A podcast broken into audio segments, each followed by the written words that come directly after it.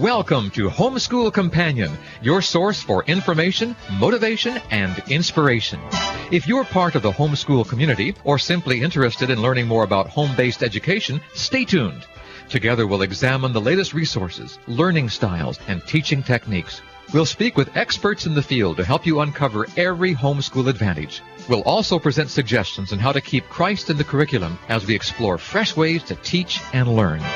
Here's your homeschool companion host, author, educator, and children's ministry specialist, Dr. Rose Gamblin. Welcome, welcome. I bet you never heard of this. Convoluta. The convoluta. And this is the verse that goes with it. Then Jesus said to those Jews which believed on him, If ye continue in my word, then ye are my disciples indeed. John 8:31. There's a creature that eats once in its lifetime and then attempts to survive on that one meal while basking in the sun. This animal, called the convoluta, is a sea dwelling worm about a quarter of an inch long. In the spring, when the convoluta first hatches, it gorges itself on microscopic plants called algae. After the convoluta is full, it eats no more, but simply feeds off the starches that the algae produce inside it. You might say that the convoluta has a garden growing inside of itself. The starch that it uses for food is produced by the process of photosynthesis that is natural to all green plants. Since sunlight is essential to the process of photosynthesis, the tiny worm spends every minute that the tide is out basking in the sun. Hundreds of worms gather in colonies along the coastline to tend to their internal gardens. They continue to absorb the starches thus produced until their mouths degenerate and simply disappear because of lack of use. At this point, they couldn't eat any more even if they wanted to. But they don't have to worry because they have a permanent food supply. Or do they? As the days pass, it becomes evident that the convoluta needs more than starch to stay healthy. So, since they can't eat anything else, they begin to digest the algae itself. When the last of the algae is gone, the convoluta dies of starvation. There will then be no more of these marine animals until the next spring when a new batch of eggs hatch. There are people who think they can become sanctified Christians by taking one meal of truth and then living from the power of that one meal for the rest of their lives. Jesus advises us in today's text to continue in his word. Paul adds that we must continue in prayer also. He further preaches that we should continue in faith through much tribulation. So, when you are suffering tribulation, think of it as spiritual food. Really a hard thing to think about. I know when I'm suffering tribulation, I'm praying for it to end. But here we have other advice. Well, let's pray. Dear Heavenly Father, we thank you. You know, there's so many mysteries that only you will someday be able to solve when we see you, when we get to be with you, when we can feel your hugs and your arms around us when you wipe away our tears, Lord. Thank you so much. Thank you, thank you. Ask that you be with our show today and our words, that they will be your thoughts. All this I pray in thy holy name. Amen. Tada Arts and Crafts Arts and crafts sounds like such a simple name for the most important part of the learning cycle, the experiential learning part where kids put their hands and their creativity to the subject at hand. And I've just been using what we did for our devotion, but you can take this idea and every single thing that you do, you can do something creative with it or ask your kids to think up something creative they could do. Well, the, our devotion today was on the convoluta, which I found out has lots of other names now. Mint, mint being in the main one, mint, mint worms, mint green, yum. So in our arts and crafts section, I put some ideas there. I put a a research article on it because how can these worms they live off the sun uh, photosynthesis, you know, and how that could relate to to us as human beings. And then I put you're going to have to figure out your own stuff to do with photosynthesis maybe or something like that because there was nothing about these convoluta. And if you want to send me something, I'd be more than happy because I felt bad that I only had like one or two things. And the worms themselves are only about, what, a quarter of an inch long. They can form big beds of stuff that look like seaweed, and maybe they're good for you to eat, but I don't think they taste very good. Anyway, whatever you do, you you bring out that curiosity in your ch- children. What about these crazy kind of worms, you know? Anyway, have fun learning. Curriculum Corner. Curriculum Corner could be named the path that you're taking for your children. This path includes spiritual nourishment, physical nourishment, academic nourishment. It's three pronged. And as you're thinking of switching from public school to homeschooling or public school to a private school, what things should you take into consideration? First of all, always keep your child's best interest in mind.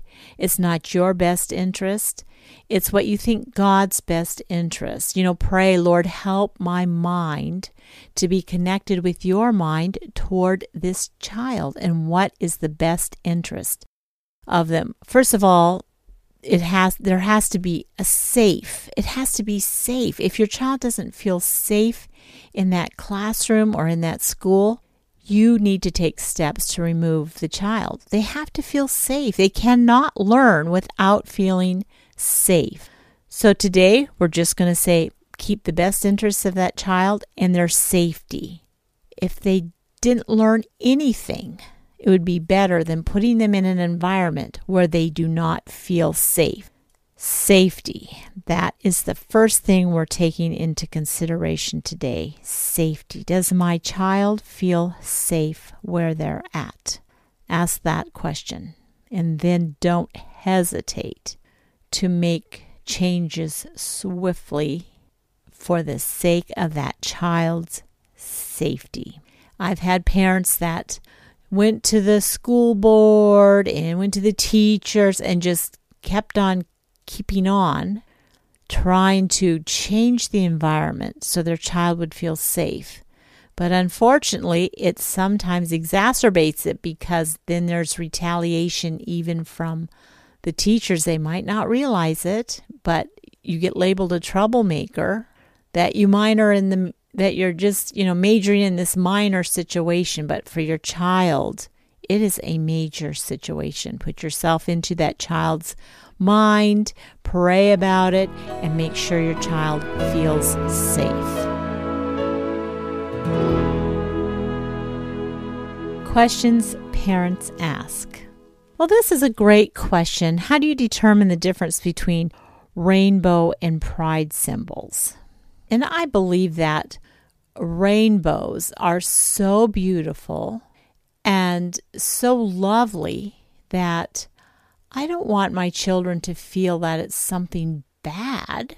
And you know, the philosophy of a rainbow, meaning to include people of all different types of differences, that's not a bad thing either. God has promised in His scripture, He goes, I set my bow in the clouds.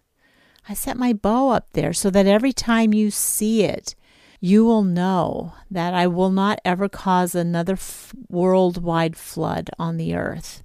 So I think when we exclude rainbows, when we don't talk about them because of connotations that we don't want our children to know about, I think we really do a disservice. I think we should fill them with the beauty of the rainbow. There are all kinds of clothes with rainbows on it. Rainbows are, you know, they're just a beautiful thing.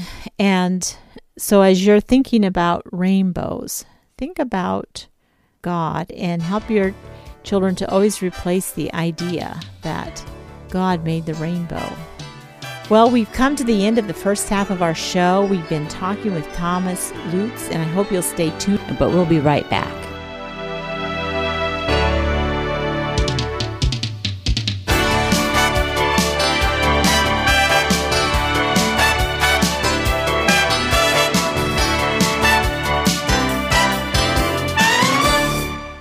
You have been listening to Homeschool Companion a production of MRG Media.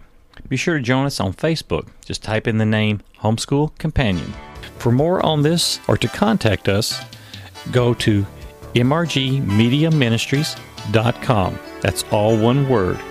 mrgmediaministries.com.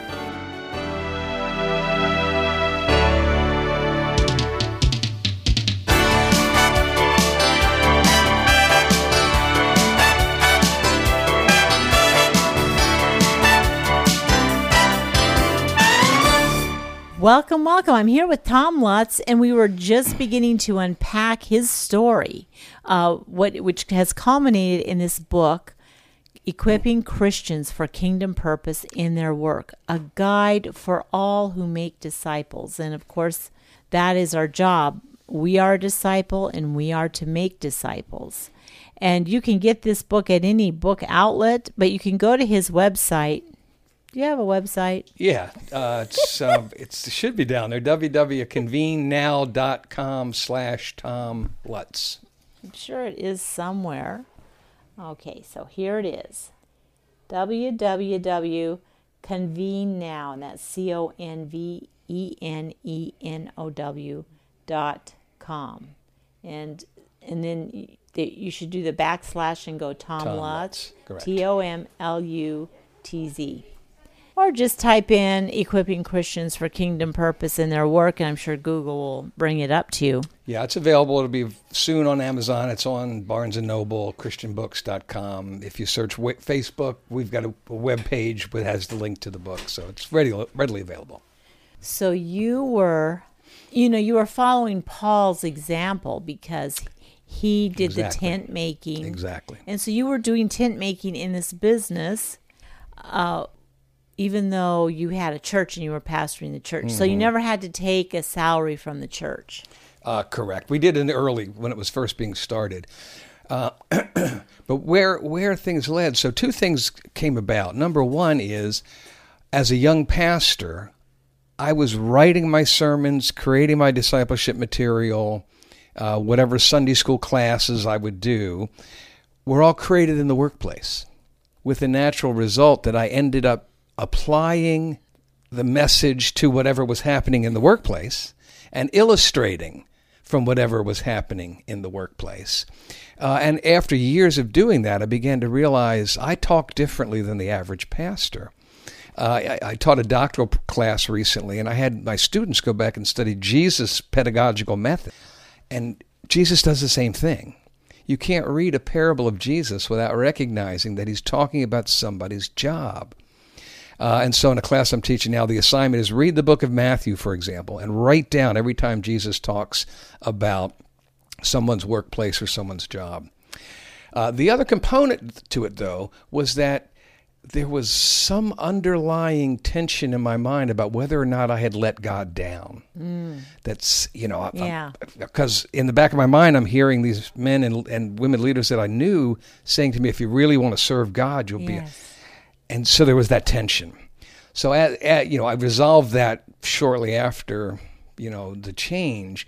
But I recognize that a lot of people in, in the pews in our churches have that tension. Is what the pastor's doing, is what the worship leader's doing, is what the seminary professor's doing more important to God than collecting the trash or whatever other position they might Homeschooling my my kids. kids Yeah. right um, you know is is is is it really more important and again the mosaic is to me the key is uh, it's not more important to preach the gospel it's not more important to collect the trash it's just that the way that god has created the world the world does not flourish if both of those things Amen. So uh, you then must have left your company at some point. I did. So it was roughly, uh, we started in 1980. Uh, it kind of came to a head a little bit in 1987. The part, the company had grown by then to about 12 or 15 million dollars, and the role that I was playing, the partners came to me and we said, you know, we need you full time. So you have to make a decision here. Oh, dear. You know, are you going to come here? And by then, I was 100% comfortable that that's where God wanted me to be. Uh, and frankly, by then, I had taken more of a uh, secondary position uh, in the church. With it, we had a, a, a full time uh, uh, Pastor. pastor at that time, and I did a lot of the teaching and so forth. Uh, but I had actually by that point become changed my role to what we call a ruling elder, which is Okay. you know more the structural uh, guide of the church. Um, yeah, so it was a good transition, but it was during that period of time that this tension I just described that I think a lot of people experience is is does God care as much about what I do as what my pastor does? And the book hopefully makes it clear that there's no question about it.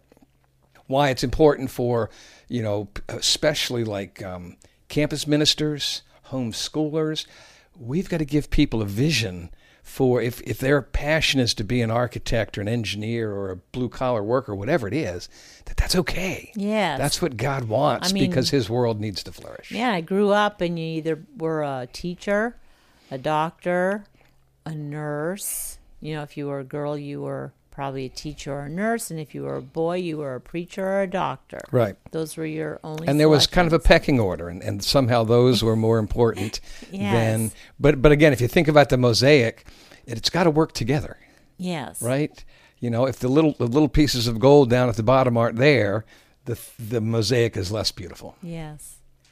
And did did the others around you in the business understand that these very sound biblical principles were what was making their business flourish? Uh, my partners did, no doubt. Uh, and it was, um, you know, that was, they looked at me as sort of the resident chaplain uh, because I had, you know, I had the pastoral degree. Um, and so when those questions come, but we were very conscious of integrating, uh, you know, we didn't do a Bible study in the morning and then go do work. You know, our, our, our faith infiltrated everything we do. And frankly, that's what I do. You mentioned convene. Uh, I'm semi retired and I work with uh, about 24 Christian business owners, which is my discipleship role. Uh, and for them, it's all about what does it mean that I'm the pastor of this congregation? What does it mean that I'm, I'm responsible to God for these employees, for these customers and vendors? Uh, and how do I be that image bearer of God in those relationships? And wouldn't that be wonderful if every business looked at their business as a church, as a center of evangelism? You know, wouldn't that be wonderful? Oh, yeah, yeah. Uh, you mentioned the Barna study. Uh, there's another study. It's called Christians at Work. Uh, and what it says is that I think the number, I'm, I may be wrong on this, but I'm going to use the number 27% of people are what they would call integrators. That's people who understand what we're talking about, that God cares as much about their work uh, as some other pastoral role. Uh, and then the rest are people who don't understand that connection. what they found is that those most prone to become involved in church programs, those most prone to give money to church programs, and as you mentioned, those most prone to share the gospel in the workplace fall into that integrated category.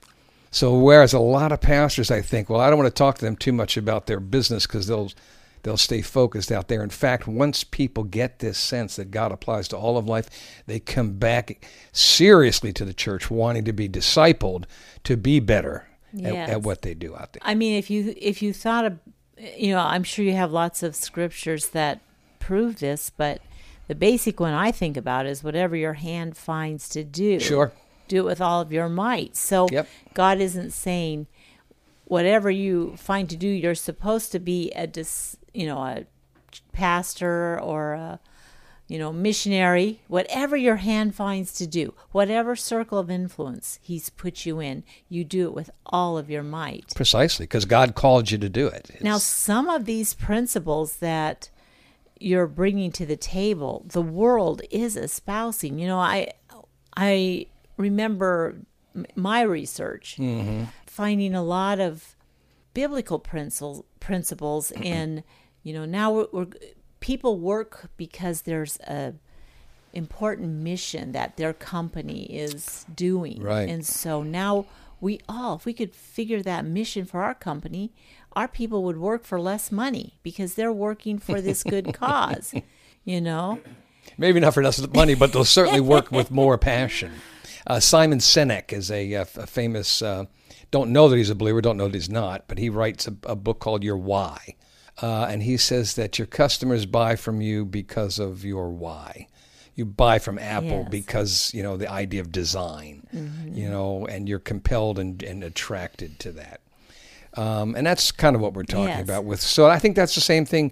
Once that segment of, of believers in the pews understand that their calling, their God given ministry calling is outside the church, then they come back to the church to be discipled to do that better. Yes, yes, and you know, I I had a little a nice conversation with a dear friend the other day who volunteers for the organization I work with, but she'd gotten really mad at her husband and cussed him upside Oh, my. down, upside, you know, downside, whatever, and. uh and I've worked with her now for three years, and she's a young Christian. But Mm-hmm. I said, you know, our language really does tell Sure. a lot about Oh, yeah. us, you know. And so if you think of Peter, the way that he could betray Jesus, he did it through his language. Sure. And uh, you know, she she you know is humble and and recognizes uh, that yeah. I said when you volunteer for a, a Christian organization, then you become the face of that organization. Absolutely. Right. And I think, you know, yeah, it's a it's a work, maybe it's a work, but out of the out of the heart our expressions come. No question about it. Well, I really appreciate talking about this because I know so many of my my children, uh, my my grandchildren haven't quite reached the workforce yet, but my own children are in a variety of vocations. Some are working in banks, and Yep. Some are working in travel agency. Others are driving for Amazon. But each one of them, I can see, carries with them who they are, and and each one of us does that. Absolutely. I can guarantee you my life would be left flourishing if Amazon drivers didn't bring us things on a regular basis. Amen. Little plug for Amazon there. well, uh, what's coming up next? I don't want to end this show without you sharing what you plan to do next. Well, of course, right now the book, uh, because of the um, supply chain issues, it Yes. took forever to get it printed. Uh, it's pu- it's published by Hendrickson, which is a division of Tyndale Publishers, so very large. Lots of promotion going on. We're expecting it to be available. Uh, I got my uh, actual copies less than a month ago. Uh, so it's it's exciting to see it out there. I'm doing a lot of talking, a lot of podcasts, you know, uh, so forth. I'm also working on another book, which will be on the Decalogue. Because okay. if you think about this idea, if we're called to live as image bearers in the world, we call it the cultural mandate that God had called us to cause flourishing. Uh, the Decalogue is the guide. You know, the ten moral laws Yes. are the guide that we're called upon by Moses, for example, to apply in whatever cultural context we're in. So that's um, that's the next that's the next venture for me. I hope. well, thank you so much for being Thanks for with having me. us. I have one last thing to say, and that is God bless. Thank you very much.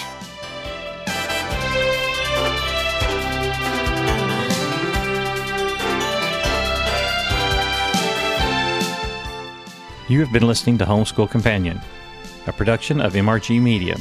Be sure to join us on Facebook. Just type in the name Homeschool Companion.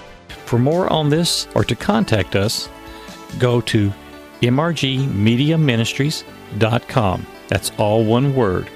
mrgmediaministries.com.